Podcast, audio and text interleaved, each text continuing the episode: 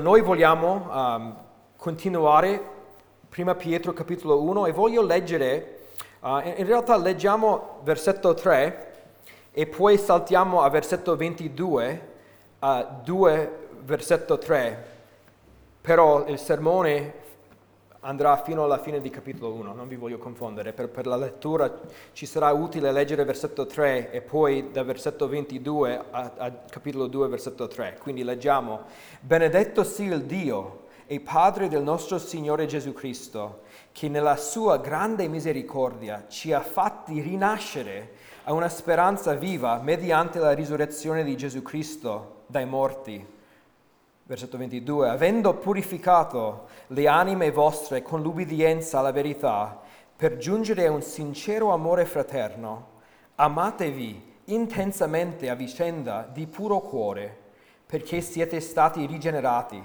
non da seme corruttibile, ma incorruttibile, cioè mediante la parola vivente e permanente di Dio. Infatti, Ogni carne è come l'erba e ogni sua gloria come il fiore dell'erba. L'erba diventa secca, il fiore cade, ma la parola del Signore rimane in eterno. E questa è la parola della buona notizia che vi è stata annunciata. Sbarazzandovi di ogni cattiveria, di ogni frode, dell'ipocrisia, delle invidie e di ogni maldicenza, come bambini appena nati, Desiderate il puro latte spirituale o il puro latte della parola, perché con esso cresciate per la salvezza, se davvero avete gustato che il Signore è buono. A volte eh, mi è capitato eh, durante progetti fai da te a casa o anche qua in chiesa di aver bisogno di una colla forte per unire un pezzo di legno uh, ad un altro o anche quando devo aggiustare uno dei giocattoli dei bambini uh, mi serve uh, una colla forte. Infatti se andate in giro in questa chiesa ci sono questi, um, eh, non mi ricordo come si chiamano, che proteggono gli angoli delle, delle pareti, forse Antonio tu sai il nome, paraspigola, grazie, che ho, mi serviva colla per attaccare questi um, alle pareti, agli angoli. Um, e questa settimana uh, guardavo un video uh, su YouTube di un videoblogger che voleva mettere alla prova la forza della colla più forte. Um, nel, mondo, nel mondo fai da te. E quindi voleva mettere alla prova questa colla. E quindi ha fatto diversi esperimenti sulla colla, ha, ha, pre, ha, preso un pezzo di legno, un listello e, e, e, e ha, segato in due pezzi questo pezzo di legno. E, poi ha, messo la colla tra questi due pezzi di legno per attaccarli e poi su ogni lato del, del legno uh, ha fatto un buco con un trapano e ha messo una, una corda uh, uh, per poter um, fare una gara del tiro alla fune con, su, con il suo amico, per tirare um, questo pezzo di legno che aveva la colla al centro per, per tenere unito questi due pezzi di, legni, di legno e la, co- la colla ha resistito, infatti non riuscivano a, a, a spezzare quella uh, la, uh, giunzione di colla. Poi lui dopo ha preso diversi mattoni, ha preso diversi mattoni e ha cominciato a, a collare uno, uh, incollare uno sopra, sopra, l'altro, così aveva diversi mattoni, uno incollato all'altro, ha preso quello sopra e ha alzato tutti i mattoni e cosa è successo? Sono rimasti attaccati. E I mattoni non sono, non sono, caduti. E poi lui ha, ha, ha preso, um, ha cambiato mattone, ha preso i mattoni di calcestruzzo, quelli più grandi che si usano per, per, per, per progetti uh, più, più, importanti, per strutture più importanti, e, e, lui, e, lui, ha preso, non mi ricordo, due o tre di questi mattoni uh, a, a calcestruzzo, incollandoli uno sopra l'altro e lui quasi non riusciva ad alzare questi mattoni, però poi che cosa è successo? La colla no, non ha ceduto, uh, uh, è riuscito a tenere proprio attaccati tutti questi mattoni pesanti. E poi lui ha provato a, a fare la stessa cosa sotto acqua, con la pressione, l'ambiente di liquido. La stessa cosa, la colla ha funzionato bene. Uh, e ha fatto diverse cose cercando di, di, mettere alla prova questa colla. E poi ha finito il suo video cercando di incollare se stesso al soffitto um, della, della, della, sala dove era. E questa volta la colla non è, non è riuscita a tenerlo sul, sul, soffitto. Secondo me è più una, una questione di, di, di, doveva lasciare asciugare la colla ancora di più, per un po' difficile, cioè come fai a incollarti sul soffitto di una, di una, eh, di una sala. Però questa colla era incredibile e riusciva a, a, a, unire diversi tipi di materiali in diversi tipi di ambienti sotto diversi, diversi pesi. E, e, e vi, vi, racconto questo video divertente perché mi è servito come un'analogia um, della Chiesa. Perché noi nella Chiesa siamo una, comunica, una comunità um, con diverse esperienze, con diversi, da, da, diversi paesi. Infatti parlavamo uh, prima del culto, cioè vi, vi potrei salutare in tre lingue diverse, anche di più stamattina, se perché vedo ci sono diversi paesi um, uh, rappresentati qua in questa sala.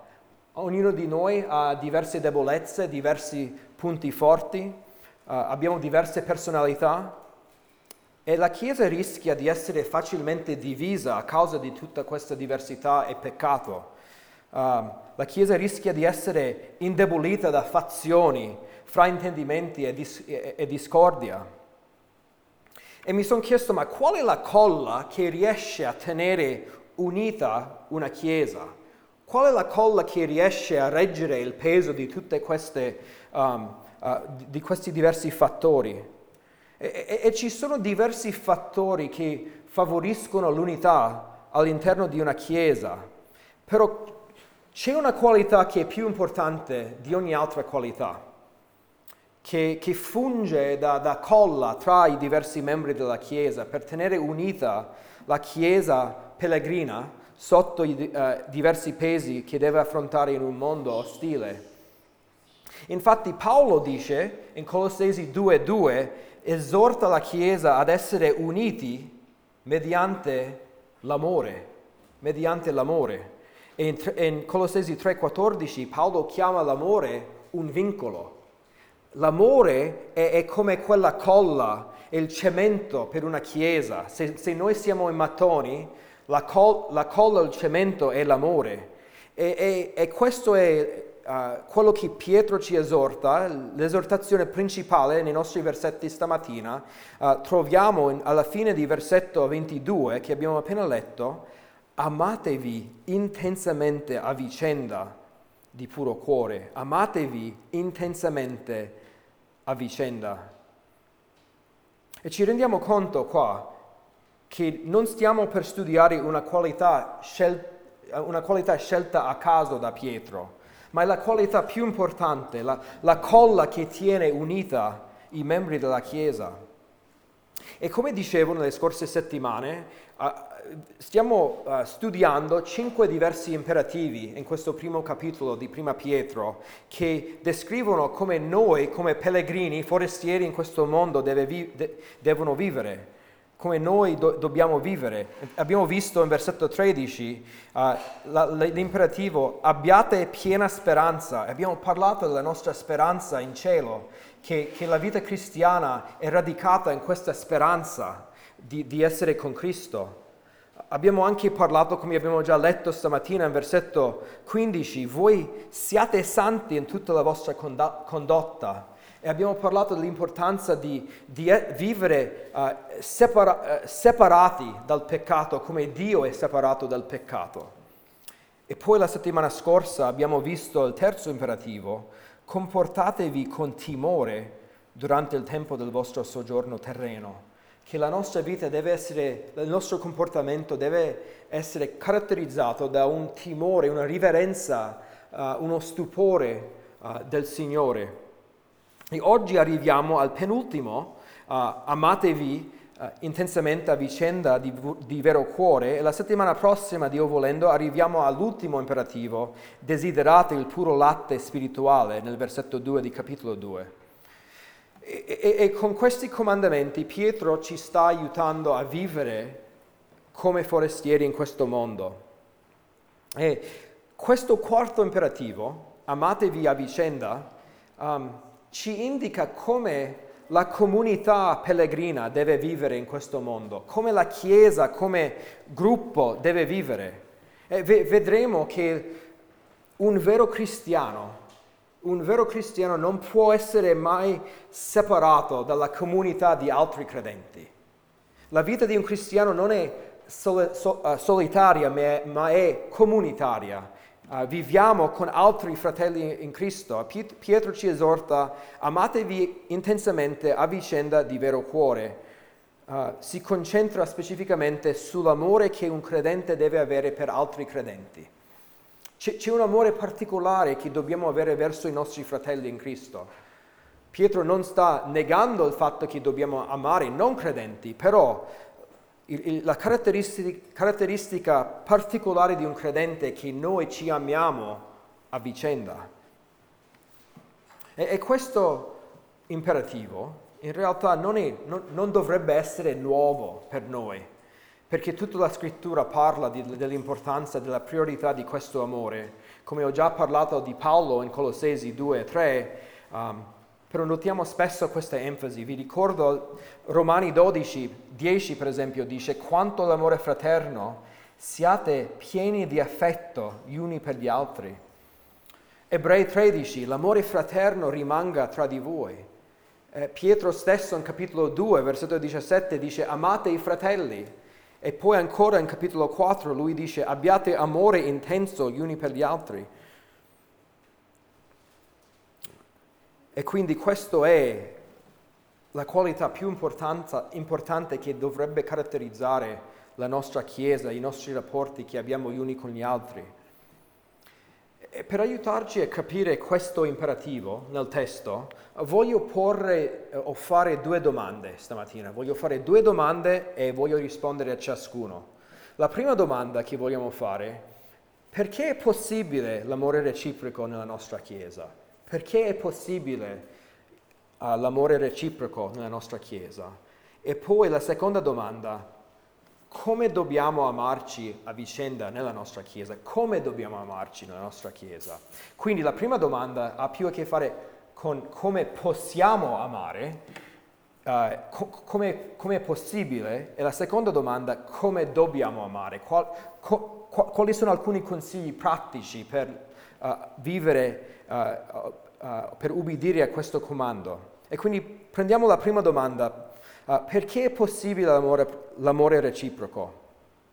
Come mai possiamo amarci a vicenda? Cosa rende possibile questo tipo di, di amore? E, e, questo comandamento, come quello della settimana scorsa, è circondato da due verità dottrinali è circondato da due, dottrina- due verità dottrinali. Non so se uh, le hai notate durante la lettura, ma Pietro e gli altri autori della, della Bibbia in generale non si, interess- non si, interessano mai a darci un comandamento in un, modo, in un modo moralistico, cioè senza spiegarci il perché, senza aiutarci a capire la motivazione. Uh, senza aiutarci a capire la dottrina dietro che ci motiva a ubbidire. La dottrina è importante perché è, è, la benzina che alimenta il motore della nostra vita quotidiana. Uh, ed è così in questo comandamento. La settimana scorsa, se vi ricordate, abbiamo visto due pilastri o due motivazioni per, uh, per, per il timore del Signore. Uh, come la settimana scorsa, vediamo altre due motivazioni per l'amore nella Chiesa, altre, co- altre due uh, pilastri dell'amore. Um, uno viene prima del comandamento, uno viene dopo. Um, il primo, il primo pol- pilastro, la prima motivazione, vediamo in versetto 22 che dice, avendo purificato le anime vostre con l'ubbidienza alla verità, per giungere a un sincero amore fraterno, avendo purificato le anime vostre con l'ubbidienza alla verità. È una frase che concentra su un'azione nostra, sulla purific- purificazione della nostra vita, quando ci siamo ravveduti del nostro peccato. Il, seco- il, secondo pilastro, la seconda motivazione, vediamo in versetto 23 e 24, è un'azione di Dio. Uh, che dice, versetto 23, perché siete stati rigenerati, non da seme corruttibile, ma incorruttibile, cioè mediante la parola vivente e permanente di Dio. E quindi la seconda motivazione è la nuova nascita, siamo stati rigenerati, abbiamo una nuova vita. Um, voglio concentrarmi prima nella mia spiegazione su questo uh, secondo pilastro, questa seconda motivazione che troviamo in versetto 23. Um, Pietro ci dice che la nuova nascita è, um, è, la risposta alla nostra domanda. Perché è possibile l'amore? Perché possiamo amare gli uni gli altri? La risposta è perché siete stati rigenerati. Siete stati rigenerati Perciò amatevi intensamente a vicenda di vero cuore. E quindi la nuova nascita um, è, è, è, la risposta. Siamo stati rigenerati, nati di nuovo, eh, che si riferisce a quel cambiamento da Dio uh, che suscita la nostra fede all'inizio della nostra vita cristiana, nostro, uh, la nostra conversione.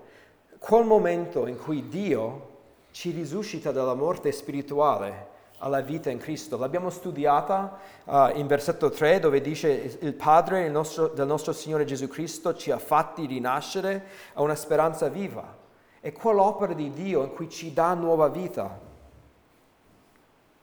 E per, per motivare il nostro amore, Pietro fa una cosa um, um, diversa qua in questi versetti. Nel versetto 3 ha parlato della misericordia del, del, del Dio Padre che ci, fatto, che ci ha fatto rinascere però in versetto 23 Pietro si concentra sul mezzo impiegato da Dio per la nuova nascita. Ci dice in versetto 23, siete stati rigenerati non da seme corruttibile, ma incorruttibile. Di che cosa si tratta? Cioè mediante la parola vivente e permanente di Dio. L'amore reciproco L'amore reciproco è il frutto sull'albero che cresce dal seme della parola di Dio. Quando Dio ci ha fatto rinascere, abbiamo ascoltato la parola, abbiamo ascoltato la predicazione, il messaggio del Vangelo. E perché questa parola è potente, è permanente, vivente, Dio ha effettuato questa nuova nascita nel nostro cuore. È come se Dio avesse piantato un seme nel campo del nostro cuore e questo seme cresce e il frutto è l'amore reciproco nella Chiesa, il frutto del, di seme, questo seme della parola, che Pietro ci dice qua è incorruttibile. La parola di Dio è incorruttibile, che ci aiuta a capire ancora meglio il legame tra l'amore e la parola, l'amore e la nuova nascita. Non so se avete notato, ma in tutto questo capitolo Pietro sta cercando di indirizzarci a realtà che vanno oltre i nostri cinque sensi, realtà spirituali che non possiamo toccare o vedere con i nostri occhi. In versetto 4 lui ci ha detto che abbiamo un'eredità incorruttibile, un'eredità incorruttibile. abbiamo imparato in versetto 7 che uh, che la nostra fede viene messa alla prova, ma non può essere distrutta, perché un giorno sarà motivo di lode, di gloria e di onore al momento della manifestazione di Gesù Cristo. E quindi quando affrontiamo le prove, sappiamo una cosa che non possiamo vedere con i nostri cinque sensi o toccare, che Dio sta um, formando, uh, maturando la nostra fede invisibile. Abbiamo visto in, in, la settimana scorsa che siamo stati riscattati non con cose corruttibili, cose che possiamo toccare, vedere, prendere nella nostra mano, però siamo stati riscattati con il prezioso sangue di Gesù Cristo. E adesso è la parola di Dio che viene descritta con la parola incorruttibile. La parola è incorruttibile, è, è, è vivente, è permanente. Non possiamo dire che, che il seme di un padre biologico è vivente o permanente. Uh, una famiglia biologica dura non per sempre, ma dura per una, per una, vita, dura per una vita, però poi dopo la morte la famiglia biologica non c'è più. Ma la parola di Dio è diversa, la parola di Dio è incorruttibile, è il mezzo che Dio impiega per farci nascere di nuovo e crea una nuova comunità che, che durerà per sempre, nell'eternità, una comunità di credenti, altri figli di Dio. Infatti Pietro uh, si appella uh, all'autorità dell'Antico Testamento in versetto 40 e in versetto 20, uh, 24 lui cita Isaia 40 e dice ogni carne è come l'erba e ogni sua gloria è come il fiore dell'erba. L'erba diventa secca e il fiore cade, ma la parola del Signore rimane in eterno. E, e, e, e, quando lui dice ogni carne si riferisce alla fragilità della nostra vita umana, di una, anche di una famiglia umana. Uh, siamo fragili, noi, il nostro corpo muore e poi dice ogni sua gloria come il fiore dell'erba. Si riferisce a tutto di cui l'uomo si, van, si vanta, i suoi talenti, le sue ricchezze, le sue prodezze, la sua intelligenza, il suo potere, la sua bellezza. Ogni nostra gloria come esseri umani, cosa succede? Come il fiore dell'erba, uh, l'erba diventa secca e il fiore cade, è temporanea, tutto è temporaneo, come il fiore dell'erba che si secca e cade. E quindi anche le nostre famiglie biologici sono così. No, noi abbiamo corpi, corpi, che stanno morendo. Da, dalla nostra nascita abbiamo cominciato a morire. Non so se ci, mai, ci avete mai pensato. Entriamo nel mondo già soggetto al mor- a, alla morte, come se eh, il medico ha presentato alla nostra mamma, mi dispiace ma non posso fare nulla, ecco il tuo bambino sta morendo già.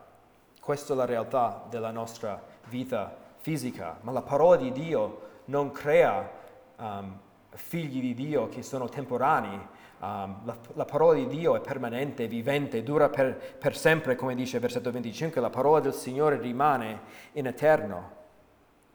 Noi abbiamo in noi un, un, un, uh, un seme che è, da credente è ancora vivente e permanente, uh, tramite il quale siamo nati di nuovo.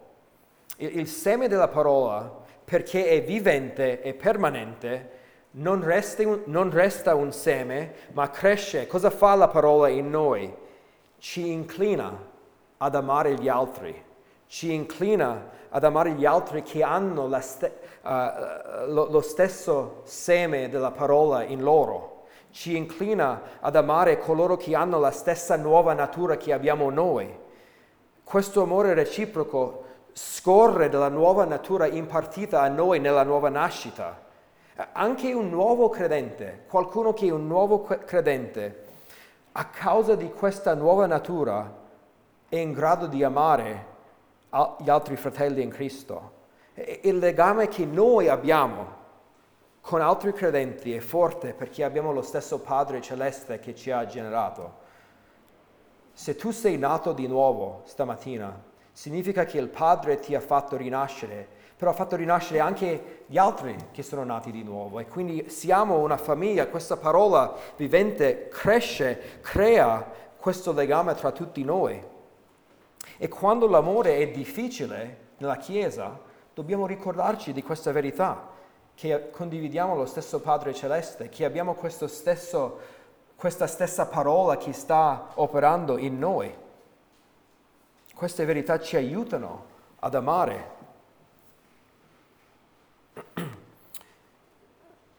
Se posso, voglio aprire una parentesi per qualche minuto per parlare di qualcosa legato all'amore ma un po', diverso, un po diversa anche dall'amore. Voglio parlare di qual, uh, un paio di evan- implicazioni evangelistiche che vedo in questi versetti.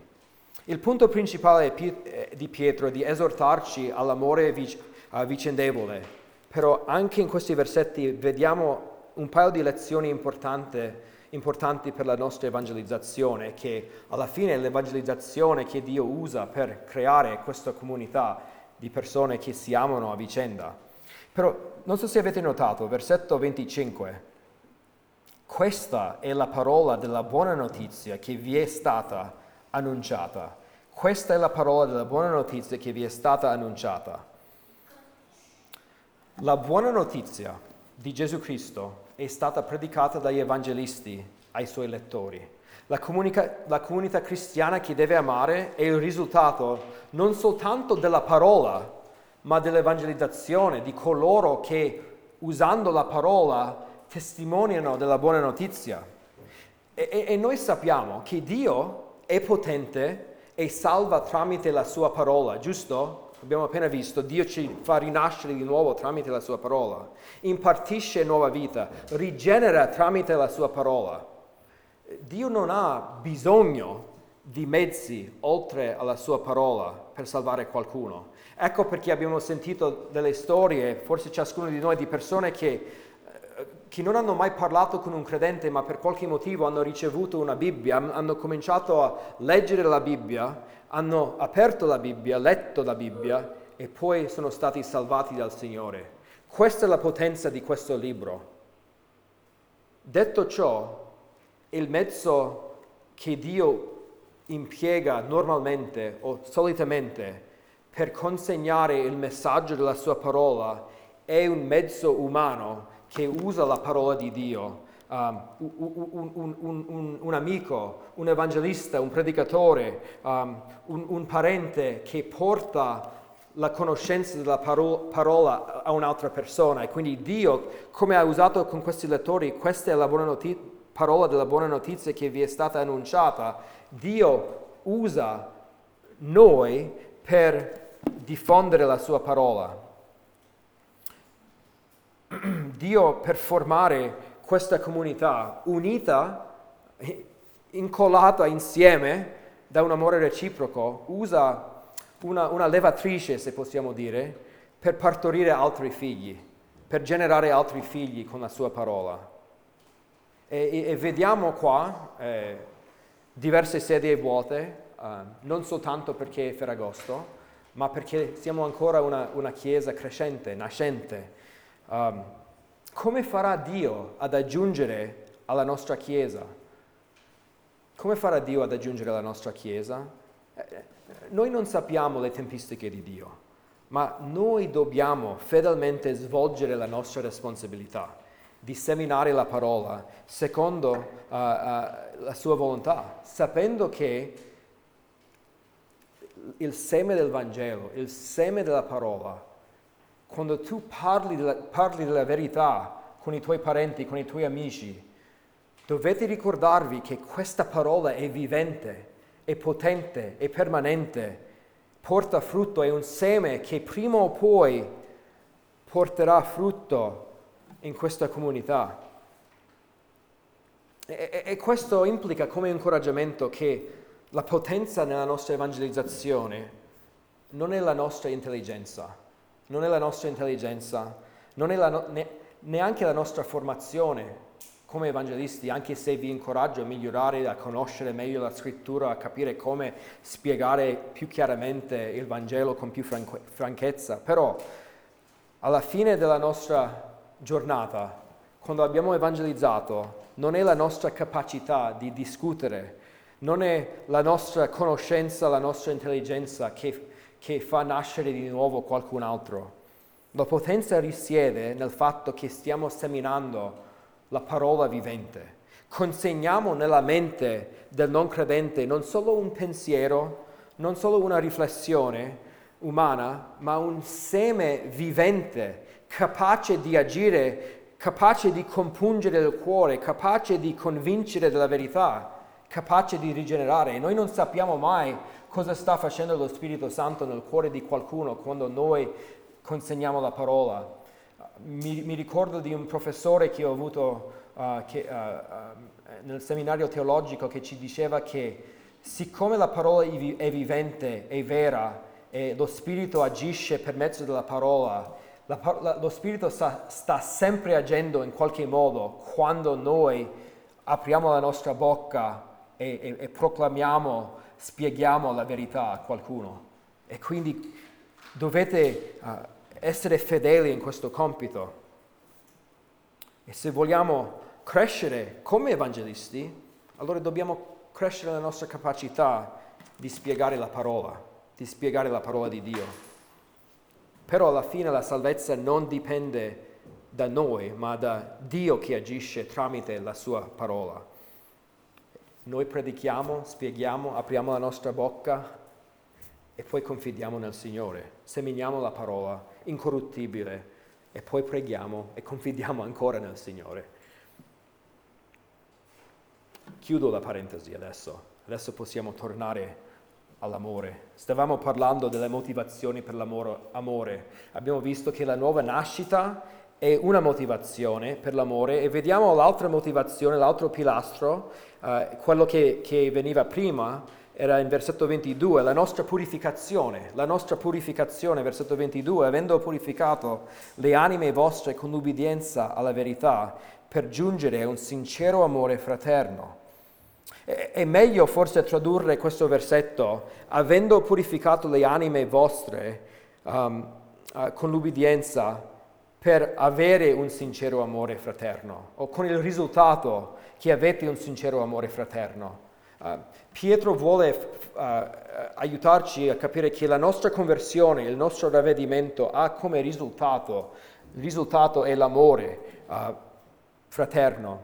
E Pietro ci incoraggia a guardare indietro al nostro ravvedimento, avendo purificato le vostre anime. Ci ricorda di quel momento quando noi ci siamo ravveduti del nostro peccato, quando noi ci siamo resi conto di essere, uh, conto di essere peccatori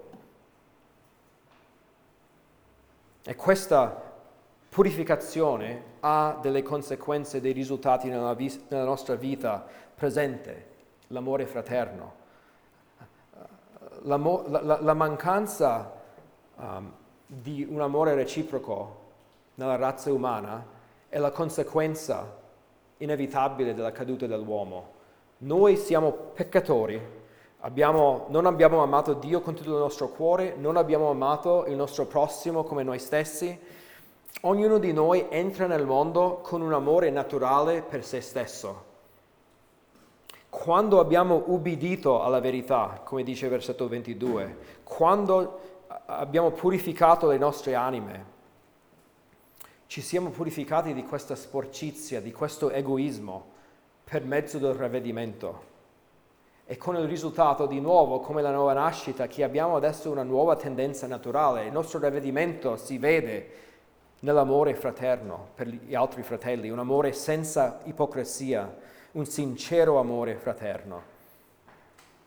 La nuova tendenza del nostro cuore non è isolamento dagli altri, non è gelosia, non è orgoglio nei confronti degli altri, ma un sentimento sincero di amore come abbiamo per i nostri fratelli e sorelle naturali, cioè siamo, abbiamo purificato le nostre anime e quindi abbiamo un, una nuova tendenza non di isolarci dagli altri, ma di avvicinarci ai altri fratelli e sorelle in Cristo e quindi dobbiamo amarci a vicenda. Questo è perché possiamo amare i nostri fratelli in Cristo. Ecco la risposta, siamo nati di nuovo e abbiamo purificato le nostre anime.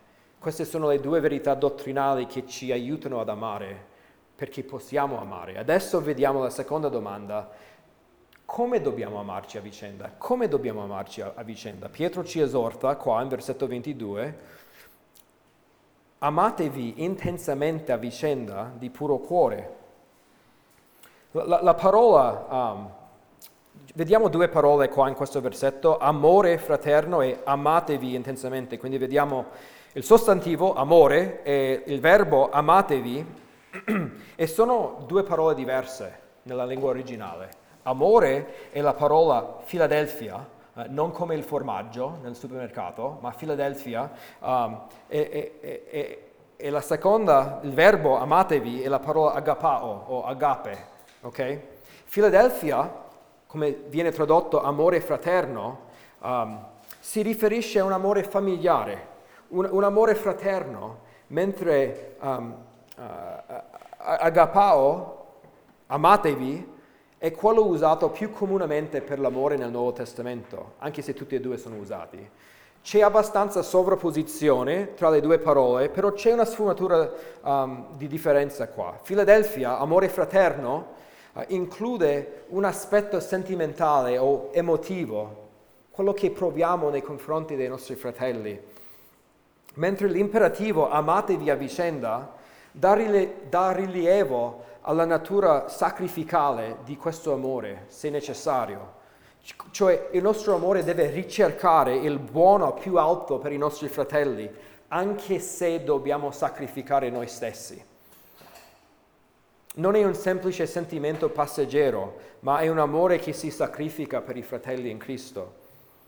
E Pietro dice che questo amore deve venire dal nostro cuore, deve venire dal, dal nostro uomo interiore, no, cioè non finto, non, uh, senza ipocrisia, e vedremo questo la settimana prossima, che è un amore che si, si sbarazza da ogni cattiveria, ogni frode, ogni ipocrisia, ogni invidia e ogni maldicenza, in capitolo 2, versetto 1, e deve essere un amore intenso, deve essere un amore intenso, amatevi intensamente.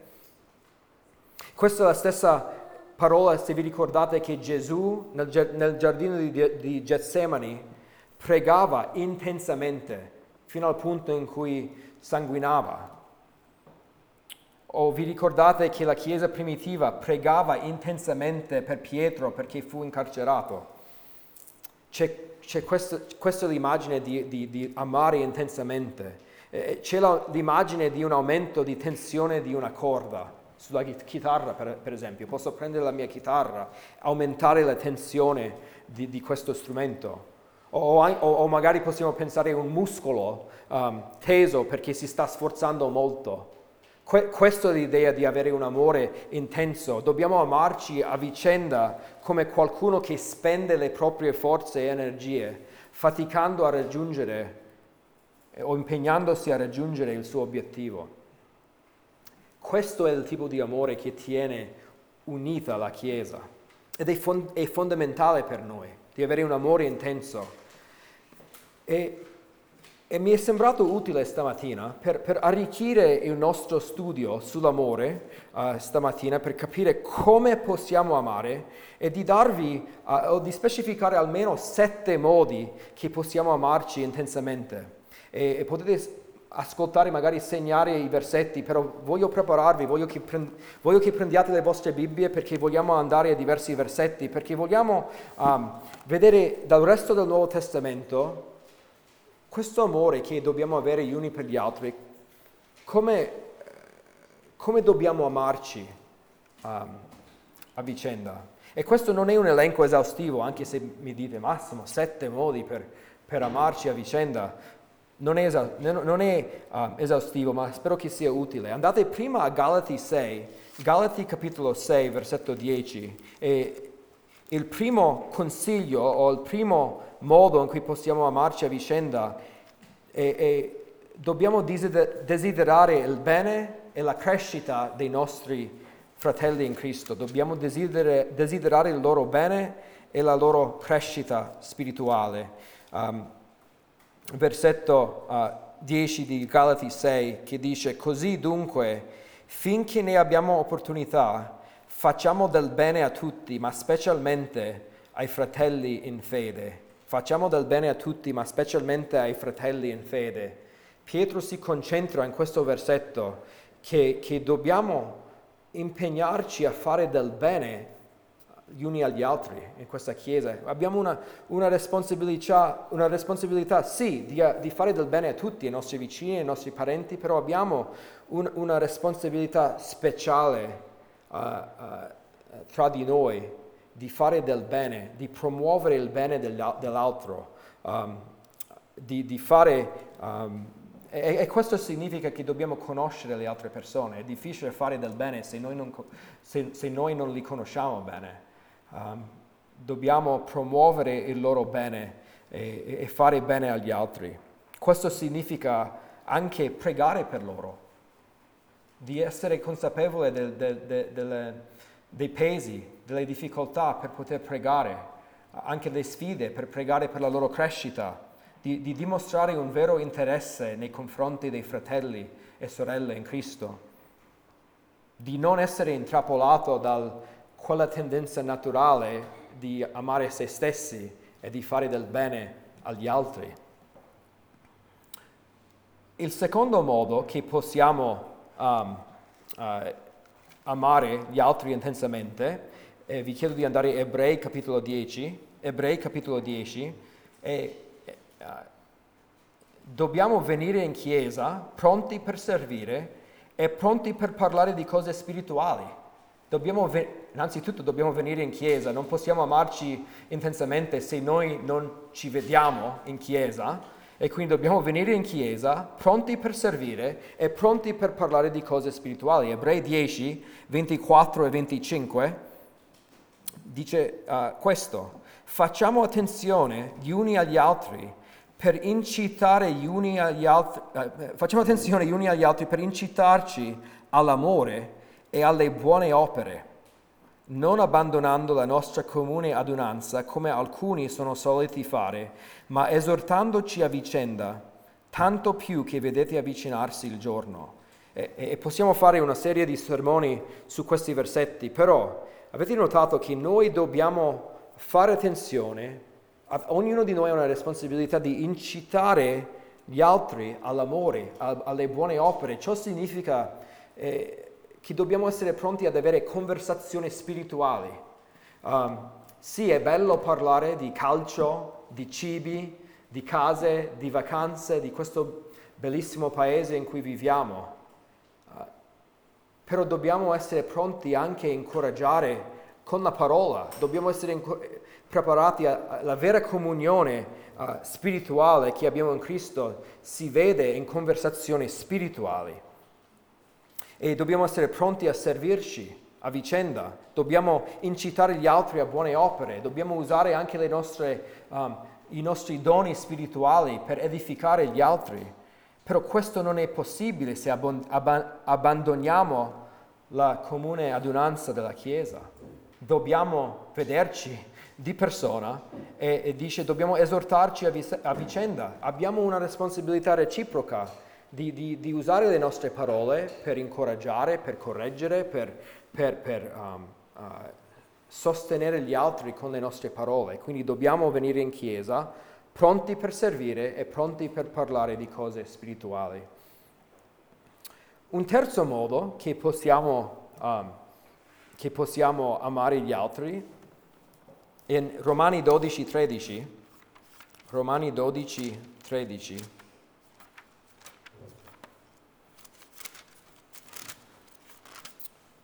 dobbiamo provvedere ai bisogni degli altri e esercita ospitalità.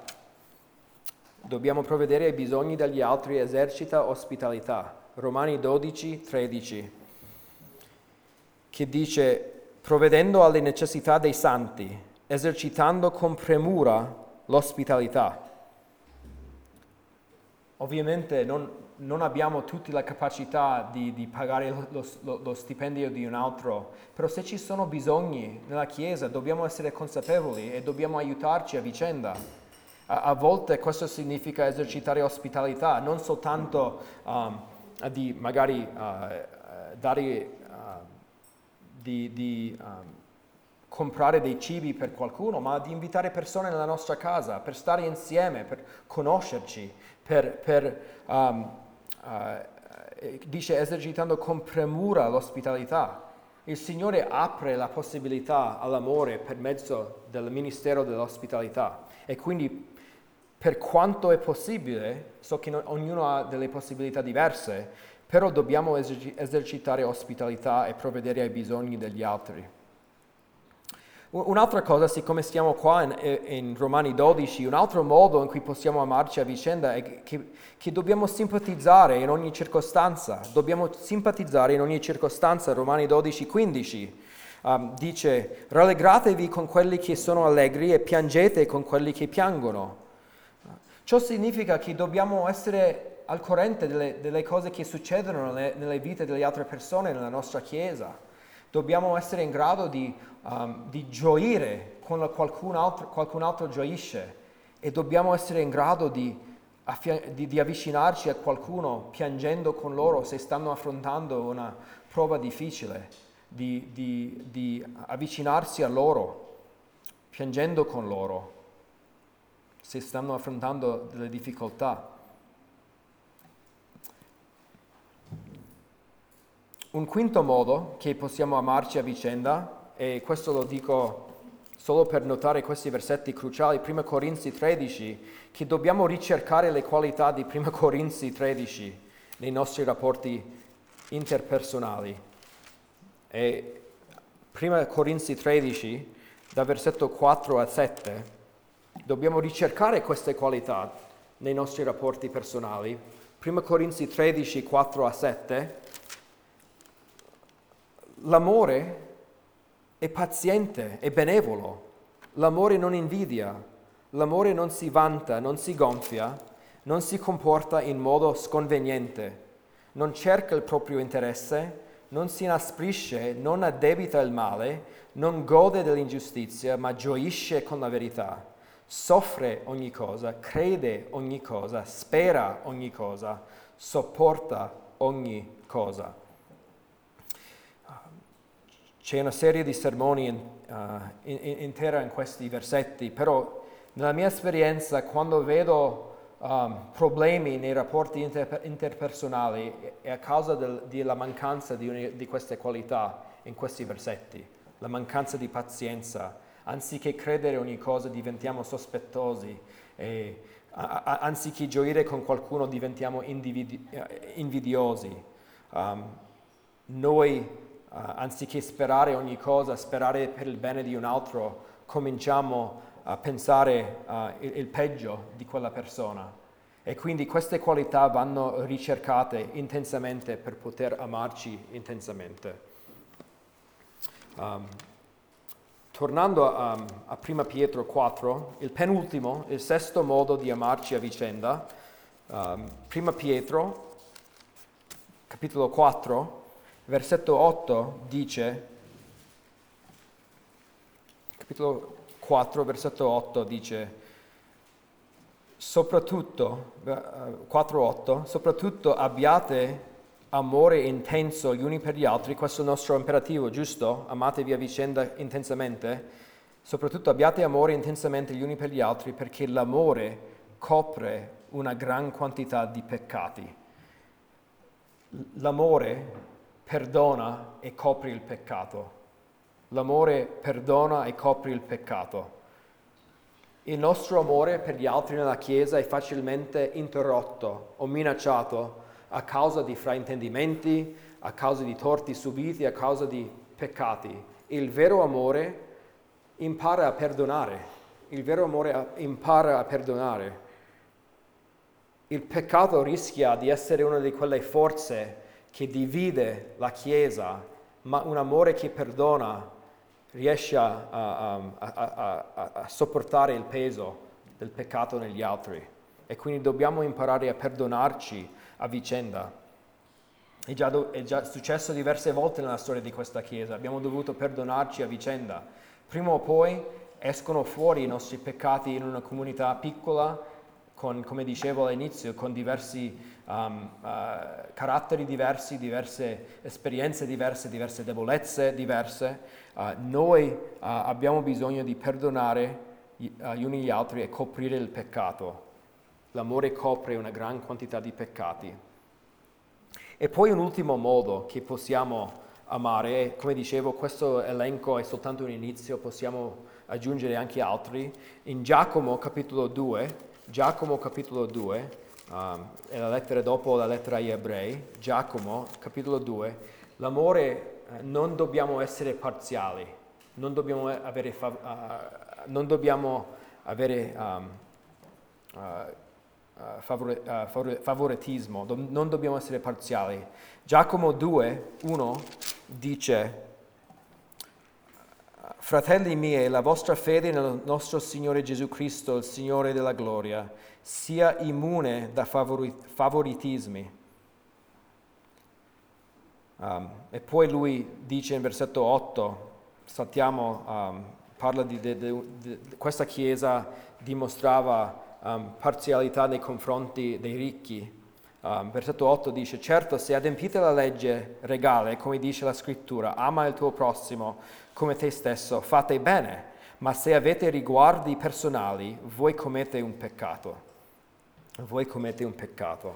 Se i nostri rapporti personali uh, sono um, uh, influenzati da questa parzialità, questo senso di fare favoritismo, um, noi pecchiamo, dice Giacomo, e in, in, una chiesa, come dicevo, con diverse, um, diversi tipi di persone, dobbiamo imparare ad amare senza essere parziali. Questi sono diversi modi che possiamo, uh, possiamo amarci intensamente, qualità che dobbiamo ricercare. E, e, e mi sono posto la domanda, cosa succederebbe se i nostri amici non credenti uh, si convertissero per la grazia del Signore e se entrassero in questa comunità e se vedessero un gruppo di persone non diverso dal mondo, senza pace tra di loro, senza un vero interesse tra di loro, un gruppo pieno di orgoglio, cosa succederebbe? Queste persone non, non rimarrebbero. Però invece se entrano in una chiesa e vedono una, una, un gruppo di persone che si ama a vicenda, eh, Gesù dice in Giovanni 13, da questo conosceranno tutti che siete miei discepoli, se avete amore gli uni per gli altri, se amiamo gli uni gli altri, se ricerchiamo queste qualità, se persone entrano in questa chiesa, conosceranno che siamo i, i veri discepoli di Gesù Cristo. E, e, e, questo è fondamentale per noi, è la, la, colla che ci tiene unita, è proprio che, che fa parte della nostra testimonianza al mondo che, che il mondo intorno a noi conoscerà che siamo i discepoli di Gesù Cristo per mezzo della testimonianza unita che diamo come Chiesa, um, per mezzo del nostro amore reciproco. Una Chiesa pellegrina piena di discordia non è in grado di far vedere di, la grandezza dell'amore di Dio, però una Chiesa caratterizzata da un amore reciproco è in grado di far vedere al, al mondo la grandezza dell'amore che, che, Dio ha verso di noi. Preghiamo. Signore, noi vogliamo um, ringraziarti per questa istruzione che ci hai dato dalla parola. Sicuramente siamo tutti noi mancanti in qualche modo. Ti chiedo di usare questo insegnamento per um, compungere i nostri cuori, per crescere in noi um, ancora di più questo amore che tu hai piantato uh, per mezzo della tua parola um, permanente e vivente. Ti prego tutto questo nel nome di Gesù. Amen.